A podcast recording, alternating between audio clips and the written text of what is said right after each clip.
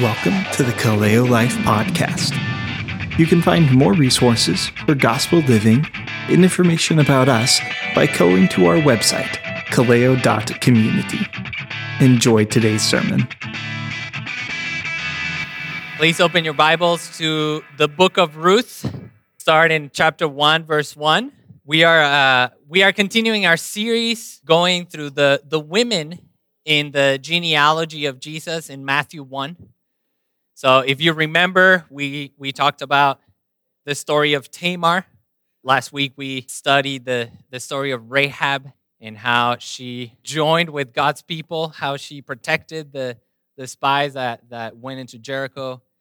And uh, she became a part of God's people because she took refuge under the blood of the Lamb. And this week we're going to talk about Ruth.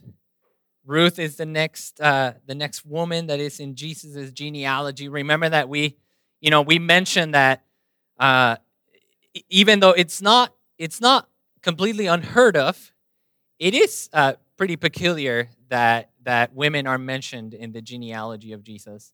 And so, you know, we thought that it would be a good idea to try to trace to trace the theme of the the seed of the woman in uh, in these stories.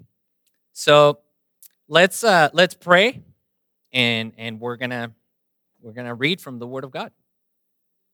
We are in Ruth chapter one. Ruth. God, we give you glory. We praise you. Thank you that we can be called your people. Thank you that you have welcomed us into your people and you have shared your inheritance with us. Thank you, Lord, that those of us who have uh, come and take refuge under your wings, we don't have anything to fear, Lord, because we are yours. We belong to you. God, I pray that you fill us with your spirit, Lord.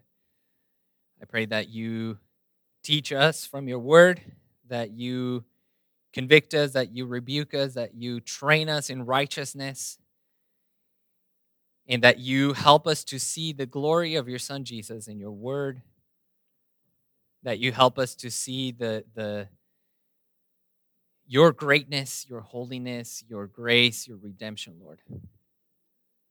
Please guide us in this time that we have together in your word. In Jesus' name we pray. Amen.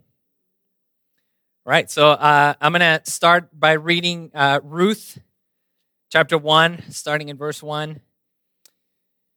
In the days when the judges ruled, there was a famine in the land, and a man of Bethlehem in Judah went to sojourn in the country of Moab. He and his wife and his two sons. The name of the man was Elimelech, and the name of his wife Naomi. And the names of his two sons were Mahlon and Chilion. They were Ephrathites from Bethlehem in Judah. They went into the country of Moab and remained there. But Elimelech, the husband of Naomi, died, and she was left with her two sons. These took Moabite wives. The name of the one was Orpah, and the name of the other Ruth. They lived there about 10 years, and both Mahlon and Chilion died, so that the women, sorry, so that the woman was left without her two sons and her husband. So right away, we uh, the book opens up with a sad note. The book opens up in a uh, in a you know pretty dark note. In fact, from the very beginning, where it says that it, all, this story happened in the days of the when the judges ruled. Now, if you're familiar with Scripture, if you have read the book of Judges, you know that the book of Judges is not a very happy book. It's not your fairy tale where you know you finish reading the book and and it says and they lived happily happily ever after. No. The book of Judges is a very very dark book. It's a very dark time in the history of Israel. And the book of Judges comes right after Joshua. Last week we studied Joshua, and Joshua is, is a, a triumphant book, right? It, it, Joshua tells us the story of, of Joshua taking over Moses' uh, leadership after he dies. And, and Joshua tells us the story of how the people of Israel went into the promised land and how they conquered the land and how God was with them, right? In the book of Joshua, we read stories like uh, Joshua praying and God stopping the sun so that they can finish that, that conquest. And, and we read stories of God helping the people of Israel conquer the land uh, uh, through miracles, right? Through sending hail and, and storms and floods and everything. So it's a very triumphant book. But then we come to the book of Judges, and everything goes downhill right away. In fact, let me let me read a little bit from the book of Judges. Uh, you don't have to go there, but just a quick summary. The book of Judges opens up with uh, information like this Manasseh, one of the tribes of Israel, did not drive out the inhabitants. And Ephraim did not drive out the Canaanites. Dot, dot, dot. Zebulon did not drive out the inhabitants of Kitron. Dot, dot, dot. Asher did not drive out the inhabitants of Akko. Naphtali did not drive out the inhabitants of Beth Shemesh. So basically, this book, the book of Judges, is opening and telling us how the people of Israel failed to accomplish the command that God had given them. When God gave them the promised land, when God gave them the land of Canaan, God told them, You have to go in there and drive everyone out. You have to devote everyone to destruction. But the people of Israel did not obey God. They failed to conquer the land. And so this is the consequence. This is what happens. This is again the book of Judges, chapter 2, verse 1. Now the angel of the Lord went up from Gilgal to Bochim, and he said, I brought you up from Egypt and brought you into the land that I swore to give to your fathers. Said, I will never break my covenant with you, and you shall make no covenant with the inhabitants of this land. You shall break down their altars. But you have not obeyed my voice. What is this you have done? So now I say, I will not drive them out before you, but they shall become thorns in your sides, and their gods shall be a snare to you. As soon as the angel of the Lord spoke these words to all the people of Israel, the people lifted their voices and wept. And they called the name of that place Bochim, and they sacrificed there to the Lord. So God is telling them, You failed to fulfill the mission that I gave you. I told you I was going to give you the people, I told you I was going to give you the land, but because you failed the mission, now these people, you're going to be struggling with them, and they're going to be a thorn on your side. And so the book tells us that that Joshua, you know, remained faithful. Joshua's generation remained faithful to God. But it says that when Joshua and Joshua's generation died, this is what happened. And the people of Israel did what was evil in the sight of the Lord and served the Baals. And they abandoned the Lord, the God of their fathers, who had brought them out of the land of Egypt. They went after other gods from among the gods of the peoples who were around them and bowed down to them, and they provoked the Lord to anger. They abandoned the Lord and served the Baals and the Ashtaroth.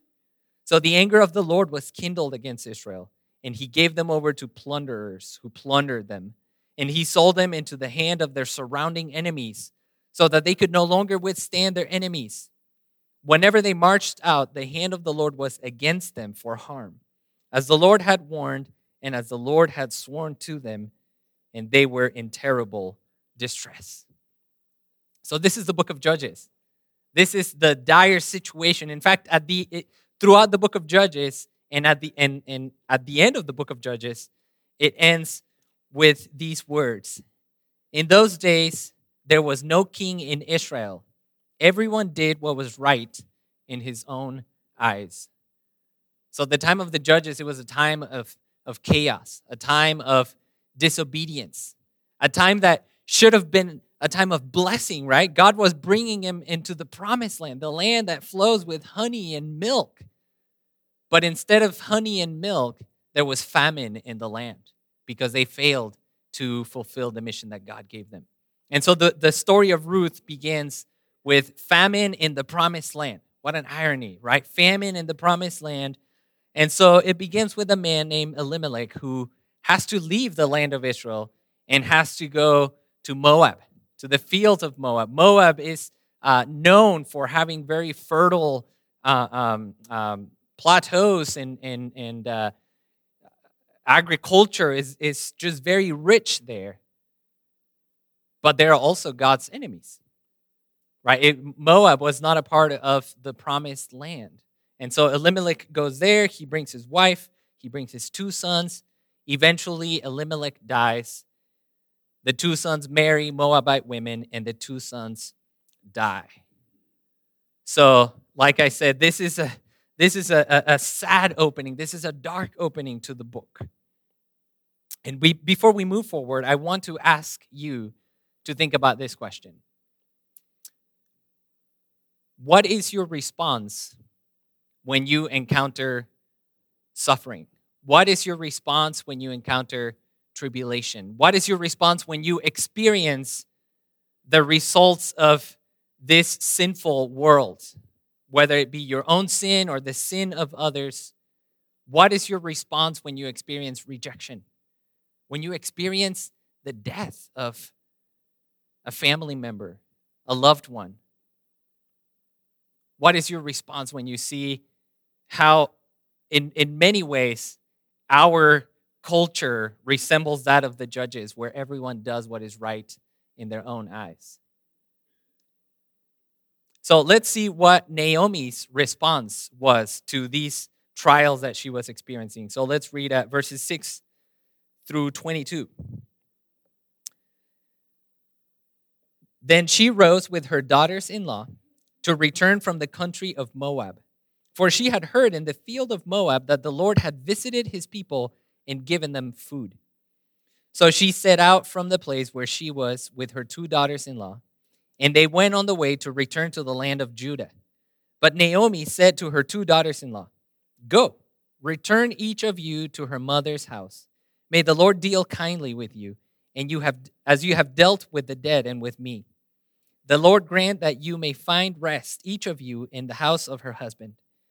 Then she kissed them, and they lifted up their voices and wept. And they said to her, No, we will return with you to your people. But Naomi said, Turn back, my daughters.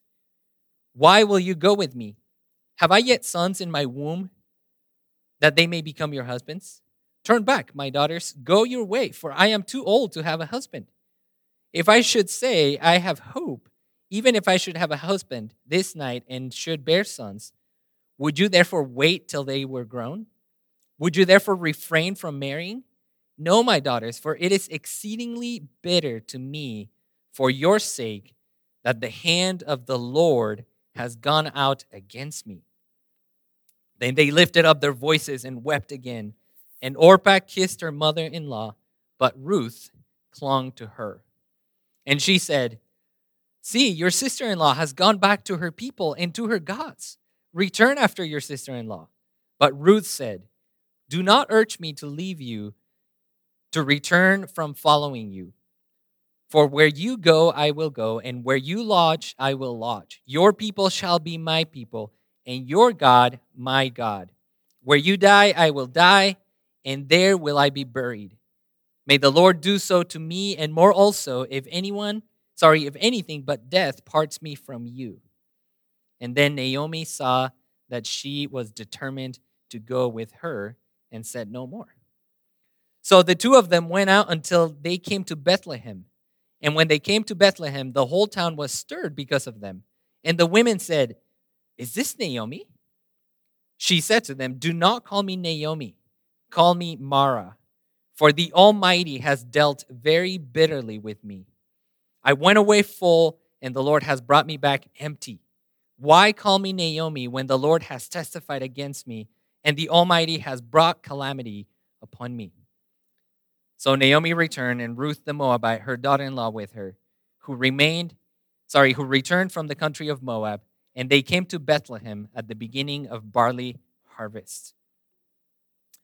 So when the Lord when sorry when Naomi hears that the Lord has visited Bethlehem when when she hears that there is food in Bethlehem again she decides to go back and as as her daughters-in-law are coming with her she turns around and tells him, you know what? Just go back. Go back. My my future is is pretty bad. It is very clear that God is against me that he has dealt bitterly with me that that he has testified against me. So go back.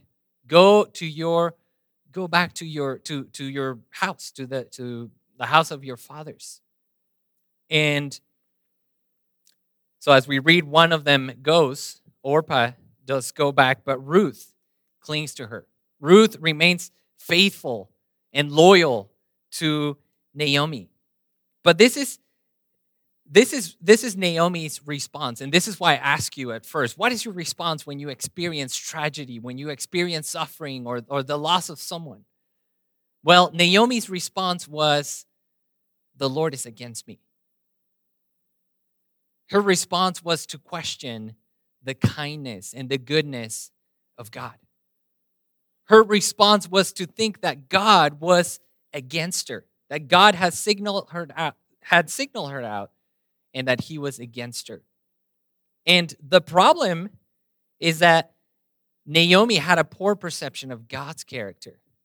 She forgot that God describes himself as a merciful God, as a loving God, as a kind God. And so in her mind, and, you know, in a sense, we can't be too harsh on her, right? She just lost her husband and her two sons. But in her mind, God is not good. God is against her.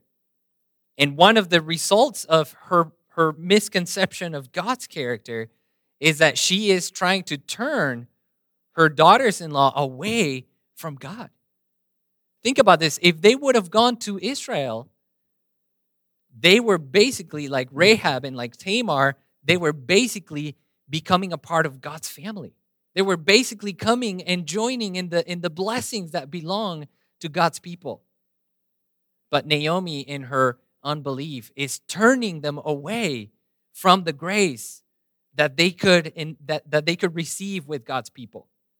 In fact, I, I mean, notice how even how she even says, "Go back to your gods," instead of saying, "No, come to Israel, come to worship Yahweh."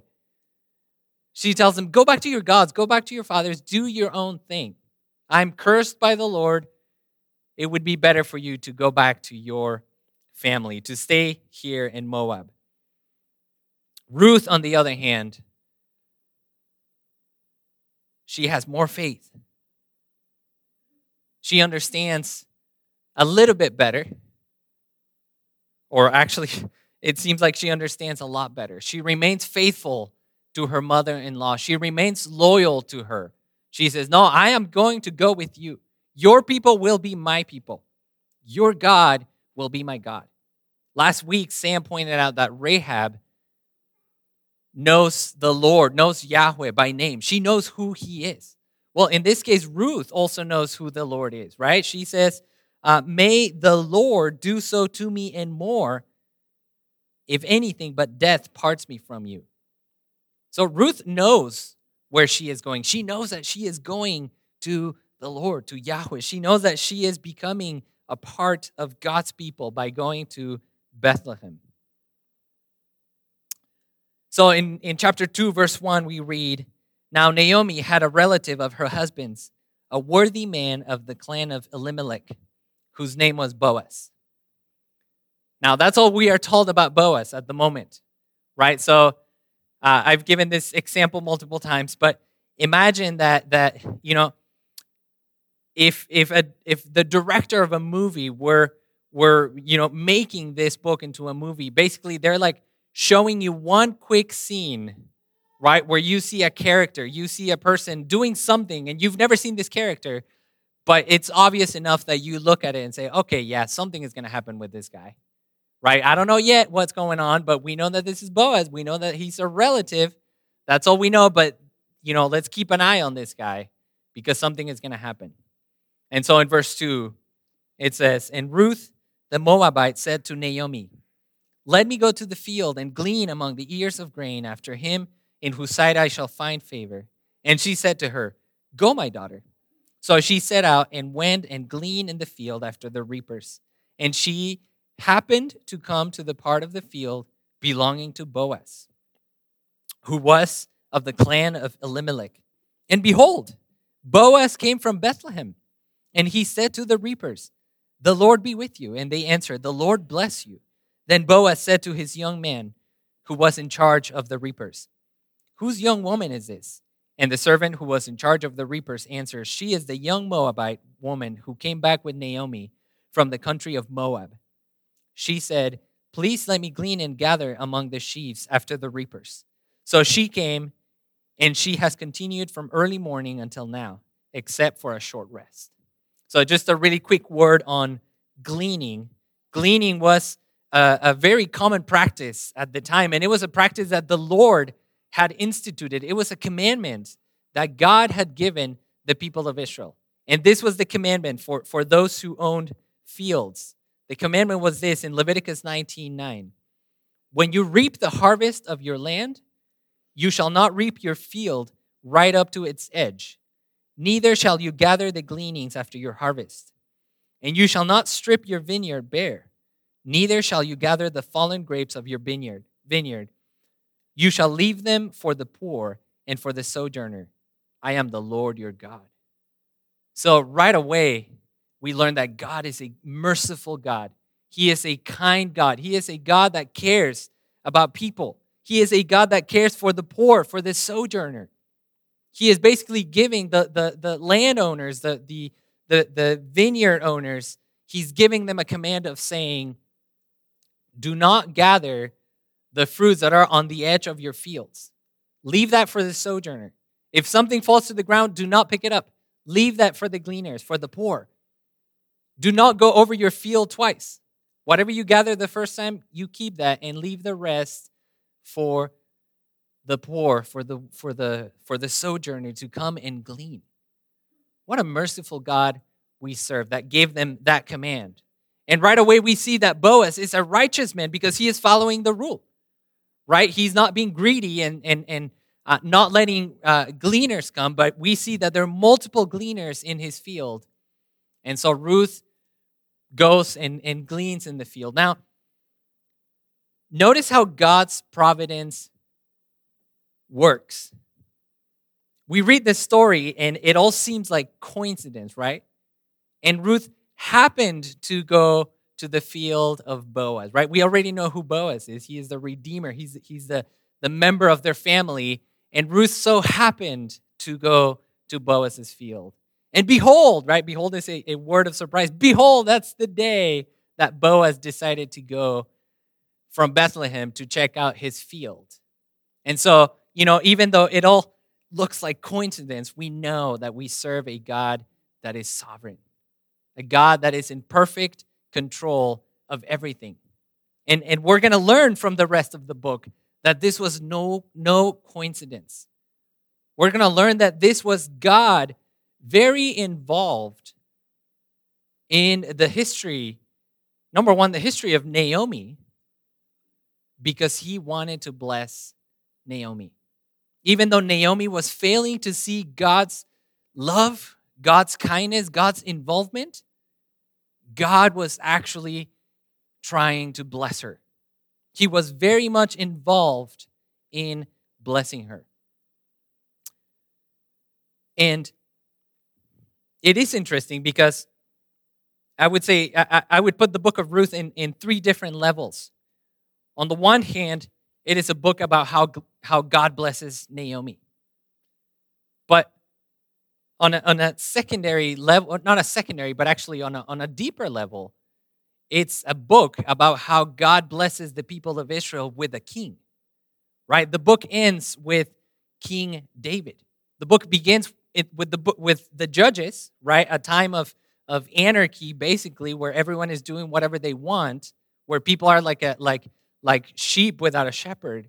And the book ends with King David, who is a man after God's heart. And then, on an even deeper level, this book is pointing us to the ultimate Messiah, to Jesus. This book is pointing is showing us how God in his providence, in his sovereignty was very much involved in such a small detail as Ruth happened to glean in Boaz's field. And as in such a small detail as Boaz going to his field at the same time that Ruth was gleaning, so that the Messiah, the Lord Jesus, would come from that line. So God is very much involved in his creation. God is very much at work orchestrating all of these things. So we read in uh, chapter 2, verse 8. Then Boaz said to Ruth, Now listen, my daughter, do not go to glean in another field or leave this one, but keep close to my to but keep close to my young women. Let your eyes be on the field that they are reaping, and go after them.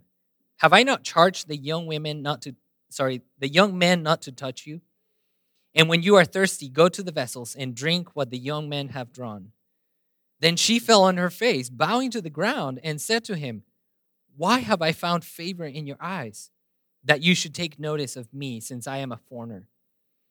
But Boaz answered her, All that you have done for your mother in law since the death of your husband has been fully told to me. And how you left your father and mother and your native land and came to a people that you did not know before. The Lord repay you for what you have done, and a full reward be given you by the Lord, the God of Israel, under whose wings you have come to take refuge. Then he said, Sorry, then she said, I have found favor in your eyes, my Lord, for you have uh, comforted me and spoken kindly to your servant, though I am non, not one of your servants. I believe that this is the this is the turning point. This is uh, this explains why things went the way they did for Ruth and for Naomi. I believe this happened because Ruth came and took shelter under God's wings. This happened because she came and, and said, Hey, there is no other hope for me there is no other way for me.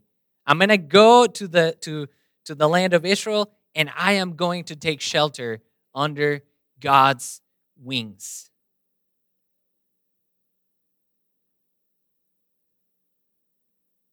And Boaz is, is actually familiar with that concept. Did you notice in, in Matthew 1 whose, whose son is Boaz? Boaz is the son of Salmon and Rahab. So Boaz is very familiar with the concept of a foreigner coming and taking refuge under God's wings. He is very familiar because I'm sure he heard from his mother the story of how, you know, the spies went into Jericho and she basically betrayed her own people because she knew that the Lord was greater. And in faith, she took refuge under God's wings. And so Boaz is, is I, I'm sure he is, you know, well, I don't know. I don't want to speculate, but I would imagine that he probably saw a little bit of his mom in Ruth, right? Also a foreigner who came and took refuge under God's wings. So, what is your response when you face trials? When you face suffering, when you experience loss? What is your response when you have experienced the rejection of your family or the rejection of society, of friends? How do you react to tragedies in your life, in your family? Do you are you tempted to react like Naomi and say, God is against me? God has dealt bitterly with me. Or like Ruth, you come in faith and just take refuge under God's wings. So in, in uh, chapter 2, verse 14, Boaz continues to prove his, his worthiness, his righteousness, his mercy. Verse 14. And at mealtime, Boaz said to her, Come here and eat some bread and dip your morsel in the wine. So she sat before the reapers, and he passed to her roasted grain, and she ate until she was satisfied, and she had some left over. When she rose to glean, Boaz instructed his young man, saying, Let her glean even among the sheaves, and do not reproach her. And also pull out some from the bundles for her, and leave it for her to glean, and do not rebuke her. So she gleaned in the field until evening. Then she beat out what she had gleaned, and it was about an ephah of barley. And she took it up and went into the city. Her mother in law saw that she had gleaned. she also brought out and gave her what food she had left over after being satisfied. And her mother in law said to her, Where did you glean today? And where have you worked? Blessed be the man who took notice of you. So she told her mother in law with whom she had worked and said, The man's name with whom I worked today is Boaz. And Naomi said to her daughter in law, May he be blessed by the Lord, whose kindness has not forsaken the living or the dead. Naomi also said to her, The man is a close relative of ours, one of our redeemers. And Ruth the Moabite said, Besides, he said to me, You shall keep close by my young men until they have finished all my harvest. And Naomi said to Ruth, her daughter in law, It is good, my daughter, that you go out with the young women, with his young women, lest in another field you be assaulted. So she kept close to the young women of Boaz, gleaning until the end of the barley and, wheat harvest, and she lived there with her mother in law. So, on the one hand, we see that Boaz is a righteous man, right? Boaz is a merciful man. He, he, uh, he not only lets Ruth glean, but he actually gives her some extra, right? He, he, uh, he commands his workers to actually drop a little bit more food so that she can grab a little bit more. And then he gives her more food. And I believe this is the turning point for Naomi. I think that once Naomi realizes that Ruth happened to be in Boaz's field, that Boaz happened to come, that Boaz was so kind to Ruth, I think that it all clicked for Naomi. And notice her change of heart. First, she, she is referring to God as, as someone who dealt bitterly with her, as someone who is against her, someone who has testified against her. But notice how she talks about him now. He talks about Boaz and says, May he be blessed by the Lord, the Lord whose kindness has not forsaken the living or the dead. So she is realizing that God has not forsaken her. She is realizing that God is a kind, a loving, a merciful God. She is realizing that God has not only not forsaken her, but he has also not forsaken her dead husband and sons. Right? That's why she says the living and the dead. She knows that God is faithful, loving, and kind.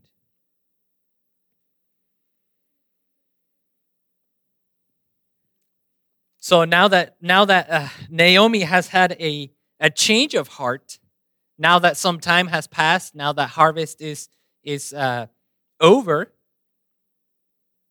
Naomi comes up with a plan. Now, this is this is a, a this is a section that we actually find interesting and, and perhaps even a little humorous. Um, in uh, chapter three, verse one. Then Naomi, her mother-in-law, said to her, "My daughter, should I not seek rest for you, that it may be well with you? Is not Boaz our relative, with whose young women you were?" See, he is winnowing barley tonight at the threshing floor. Wash therefore and anoint yourself, and put on your cloak, and go down to the threshing floor. But do not make yourself known to the man until he, until he has finished eating and drinking. But when he lies down, observe the place where he lies, then go and uncover his feet. Lie down, and he will tell you what to do. And she replied, All that you say, I will do. So she went down to the threshing floor and did just as her mother in law had commanded her. And when Boaz had eaten and drunk and his heart was merry, he went to lie down at the end of the heap of grain. Then she came softly and uncovered his feet and lay down. At midnight, the man was uh, startled and turned over, and behold, a woman lay at his feet. He said, Who are you? And she answered, I am Ruth, your servant. Spread your wings over your servant for you are a redeemer. And he said, May you be blessed by the Lord, my daughter. You have made this last kindness greater than the first, in that you have not gone after young men, whether poor or rich. And now, my daughter, do not fear. I will do for you all that you ask, for all my fellow workmen know that you are a worthy woman. And now it is true that I am a redeemer, yet there is a redeemer nearer than I. Remain tonight, and in the morning, if he will redeem you, good, let him do it. But if he is not willing to redeem you, then, as the Lord lives, I will redeem you. Lie down until the morning. So she lay at his feet until the morning, but arose before one could recognize another. And he said, Let it not be known that the woman came to the threshing floor. And he said, Bring the garment you are wearing and hold it out. So she held it, and he measured out six measures of barley and put it on her. Then she went into the city. So this is this is an interesting section, right? We what what's going on with this plan that Naomi devises, right? What is what is going on with this uh, with this plan? Well, basically, Naomi is telling Ruth to make it very clear that she is over with her mourning period over her dead husband, that she is available, that she is single, and never mind, I was going to make a terrible single and ready to ming- to mingle, but he, she is letting her know she or she's asking her to make it very uh, uh, very clear that she is available. Now, a quick word here, just a quick implication.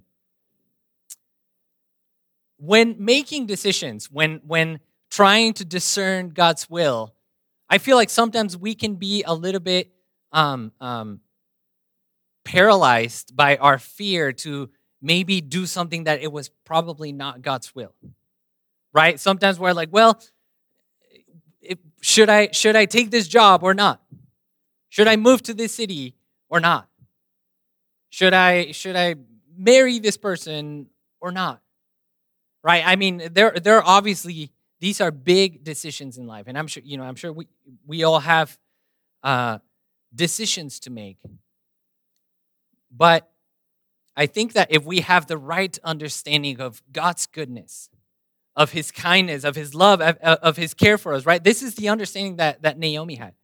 She had finally understood that God was a kind God that was looking after her. And also, if we are abiding by his commands, right? If we are obeying his will, then I think that we should just act. I don't think that we should be paralyzed by our fear and say, well, but what if I do this and it is not God's will? Well, if you're not disobeying God, then do it. If you are if you are being wise, if you have, you know, weighed your options, then do it. And I think this is what's going on here. Right? Naomi is realizing, hey, God is kind. We are here. Clearly, God orchestrated Ruth meeting Boaz. Boaz is a very righteous man. He is also our redeemer.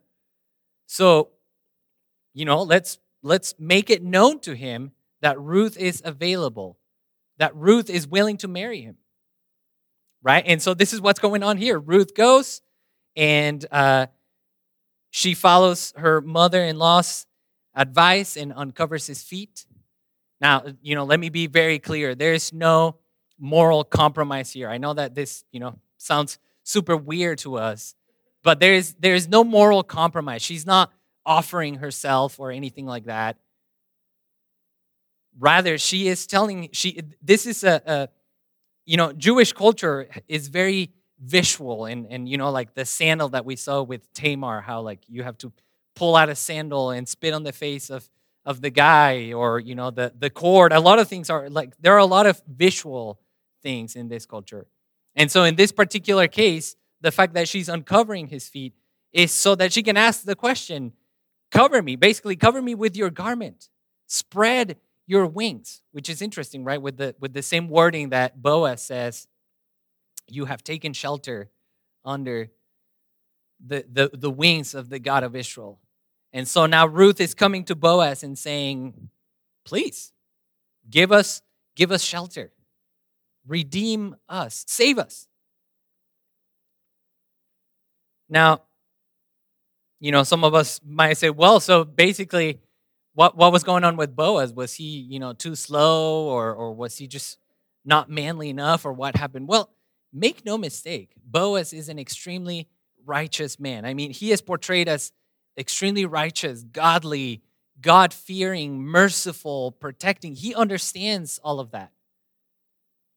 And so notice his character. We're going to see it described in um, in chapter four, but but notice his character at the end of chapter uh, of chapter three, in verse eighteen,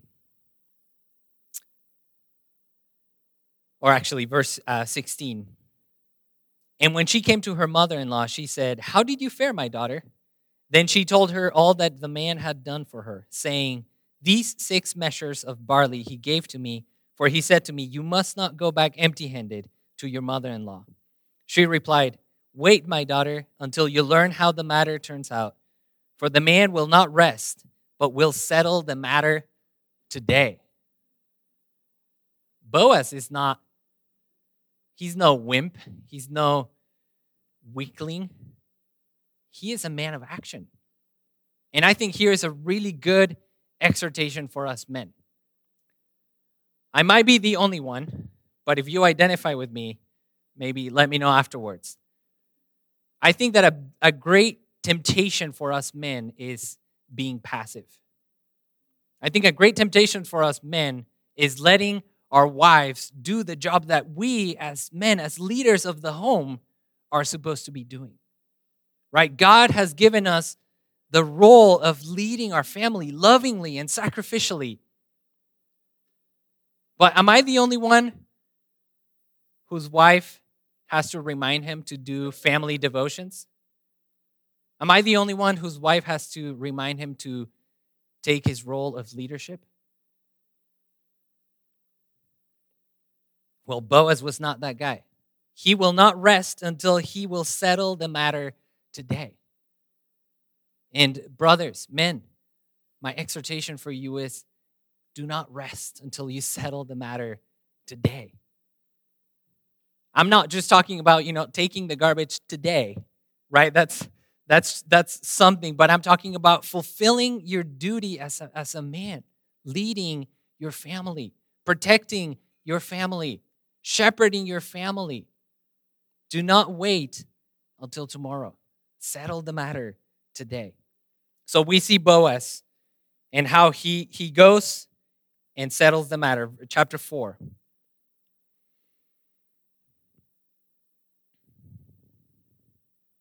And sorry, really, before we go to chapter 4, I, I just wanted to finish that thought. The reason why we do this is because we are following the example of Jesus. Remember Ephesians chapter 5? In Ephesians chapter 5, it says that husbands should love their wives as Christ loved the church and gave himself up for her. Christ is the one that gave his life for his bride, for the church. He is the one that sacrificed for her. He is the one that took the initiative. And so we as men, it is our, our role our God given role to take the initiative to protect our family, to serve them, to sacrifice for them. All right, so uh, chapter four, let's see what Boaz does. By now, I'm sure you figure out that I'm going to go through the whole book. Uh, so please, please be patient. Uh, now, Boaz had gone up to the gate and sat down there. And behold, right, another coincidence, not coincidence. Behold, the Redeemer of whom Boaz had spoken came by. So Boaz said, Turn aside, friend, sit down here. And he turned aside and, he, and sat down. And he took ten men of the elders of the city and said, Sit down here. So they sat down. Then he said to the Redeemer, Naomi, who has come back from the country of Moab, is selling the parcel of land that belongs to our relative Elimelech. So I thought I would tell you, I would tell you of it and say, Buy it in the presence of those sitting here and in the presence of the elders of my people. If you will redeem it, redeem it. But if you will not, tell me that I may know, for there is no one besides you to redeem it, and I come after you. And he said, I will redeem it. So Boaz goes with this guy with the next in line, right? Because Boaz is a righteous man. Instead of taking advantage, he says, I'm gonna, I'm gonna go to the one who goes before me. And he offers him to buy the inheritance that belongs to Naomi. Now, this entire section, to be honest with you, it's a little bit complicated. Uh, there, there are like a lot of laws involved and, and uh, yeah, just, you know, a lot of civil stuff that I'm, that I don't fully understand. But my, my general understanding of this is that Elimelech probably had sold his land when he moved to Moab. And so part of Jewish law, part of the law that God gave to the people, is that it was the duty of the family members to redeem a, a piece of land so that it would go back to the family. So basically, I understand that the, the land belonged to someone else, and Boaz is telling this relative, Do you want to buy this land so that the land belongs back to the family? Now, this seems to be a win win for this guy because Naomi is old, so he's not going to marry Naomi. Naomi's not going to have any sons that you know would preserve the the the the line, the name of Elimelech. So basically, it's a win-win. I buy the land, I keep the land. You know, maybe I'll I'll have to care for Naomi for a little while until she dies, and then no worries, the land is mine. And so he says, I will buy it. But then Boaz, right? He's not he's not ready to let go that easily. It seems like he had saved this for the end. He says in verse 5 Then Boaz said, The day you buy the field from the hand of Naomi, you also acquire Ruth, the Moabite, the widow of the dead, in order to perpetuate the name of the dead in his inheritance. Then the Redeemer said, I cannot redeem it for myself, lest I impair my own inheritance. Take my right of redemption yourself, for I cannot redeem it. Now, this was the custom in former times in Israel concerning redeeming and exchanging. To confirm a transaction, the one drew off his sandal and gave it to the other. And this was the manner of attesting in Israel. So when the Redeemer said to Boaz, Buy it for yourself, he drew off his sandal. Then Boaz said to the elders and all the people, You are witnesses to this day, sorry, you are witnesses this day that I have bought from the hand of Naomi all that belonged to Elimelech and all that belonged to Chilion and Mahlon.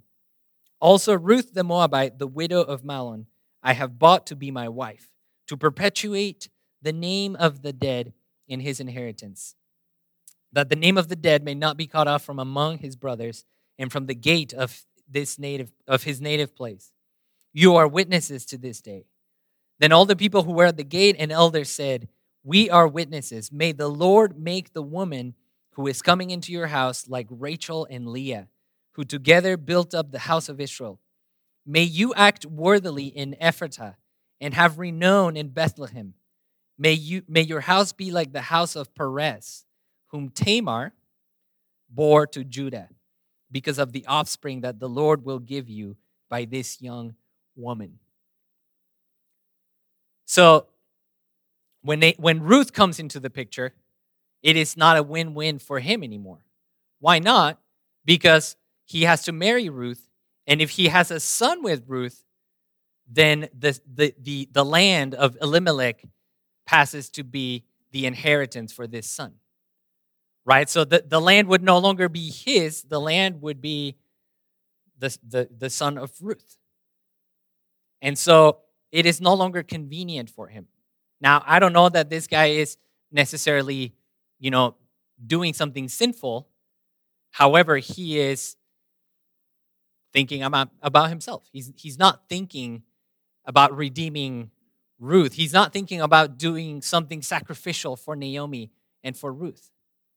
Boaz, on the other hand, he is willing to sacrifice of his own inheritance. He is willing to use up his own money, his own financial uh, uh, comfort in order to redeem Naomi and Ruth. And this only goes to highlight even more how righteous Boaz is. Right? The, the other guy, we don't even know his name. Right? He just says, hey, friend, hey, pal, come here. Right? Like the, the word, it's, it's almost like the equivalent for our John Doe. We don't know who this guy is. Boaz, on the other hand, is a redeemer. Boaz is sacrificial. He gives of his own money. He sacrifices of his own comfort to redeem Naomi and to redeem Ruth. Now, you know, of course, I'm sure that he liked Ruth. I'm sure that he loved Ruth. But he is making here a, a, a sacrifice for them because if they have a child, if they have a son, the first son is going to be an heir of Elimelech. And it's going to be, in a sense, it's going to be a loss for, uh, for Boaz's inheritance. So, to end,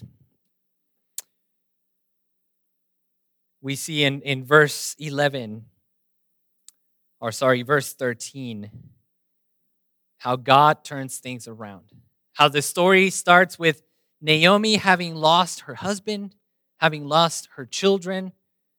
The story begins with tragedy. The story begins with Naomi thinking that God is against her.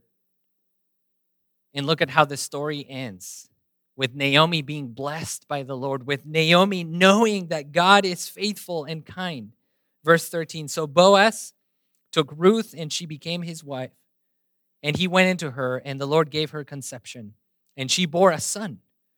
Then the women said to Naomi, Blessed be the Lord who has, no le- who has not left you this day without a redeemer. And may his name be renowned in Israel. He shall be to you a restorer of life and a nourisher of your old age. For your daughter in law, who loves you, who is more to you than seven sons, has given birth to him. Then Naomi took the child and laid him on her lap and became his nurse. And the women of the neighborhood gave him a name, saying, A son has been born to Naomi. They named him Obed. He was the father of Jesse, the father of David, King David. Now, these are the generations of Perez. Perez, father of Hezron. Hezron fathered Ram. Ram fathered Amminadab. Amminadab fathered Nahshon. Nahshon fathered Salmon. Salmon fathered Boaz. Boaz fathered Obed. Obed fathered Jesse, and Jesse fathered David. So just notice God's kindness for Naomi. He blessed her richly. He blessed her through the loyalty and the, and the faith of Ruth, her daughter in law. He blessed her through the kindness and generosity of Boaz. Like I said, she started feeling abandoned and she ended feeling blessed and knowing God's faithfulness. And like I said at the beginning, in this story, we see God blessing Naomi. But we also see God blessing his people by providing them with a king. Right? The story begins with, with them not having a king. The story ends with King David being born. But God's greatest plan was to provide a redeemer for humanity. God's greatest plan through it all was that through the line of Boaz, of Ruth, right, all the way back, I mean, we can trace it all the way back, but thinking about what we've seen so far from, from uh, Judah and Tamar, from Perez, from uh, Rahab and, and Salmon, and now, now from Boaz and Ruth, the Messiah would come. The Redeemer of the world would come. The, the one to whom Boaz pointed us, right? Boaz is a righteous man, but he is pointing us to Christ, the ultimate righteous, loving Redeemer and protector. Just like Boaz sacrificed for Ruth and for Naomi, we learn that the Lord Jesus sacrificed. In Second Corinthians, it says that even though he was rich, he became poor for us so that we would become rich in him. The Lord Jesus sacrificed for us. And so I think the main, well, one of the main lessons that I want us to, to really, really understand is this. When we are going through trouble, through tribulation, through suffering, through uncertainty, let us not question God's character. Let us not question his kindness, his goodness. Instead, let us run to him and take shelter under his wings. When Jesus was entering Jerusalem, he said, Oh, Jerusalem, Jerusalem, how often would I have gathered your children together as a hen gathers her brood under her wings, and you were not willing. May, be we, may, may we be willing to take shelter under God's wings, under Jesus' wings. He provided for us, He sacrificed for us, He is our Redeemer. So let us take that redemption. Let us not seek refuge anywhere else. Let us run to our loving and kind God. Amen. Let's pray. Lord, we thank you for your son Jesus. We thank you for your love, for your kindness. We thank you that you are involved with your creation. You are orchestrating things. And you providentially provide for us. You providentially work things out for our good. And ultimately, you are working things out to redeem the world, to save the world. Thank you that you sent your son, Jesus, the ultimate redeemer and protector. And thank you that he will come back and he will finally destroy death.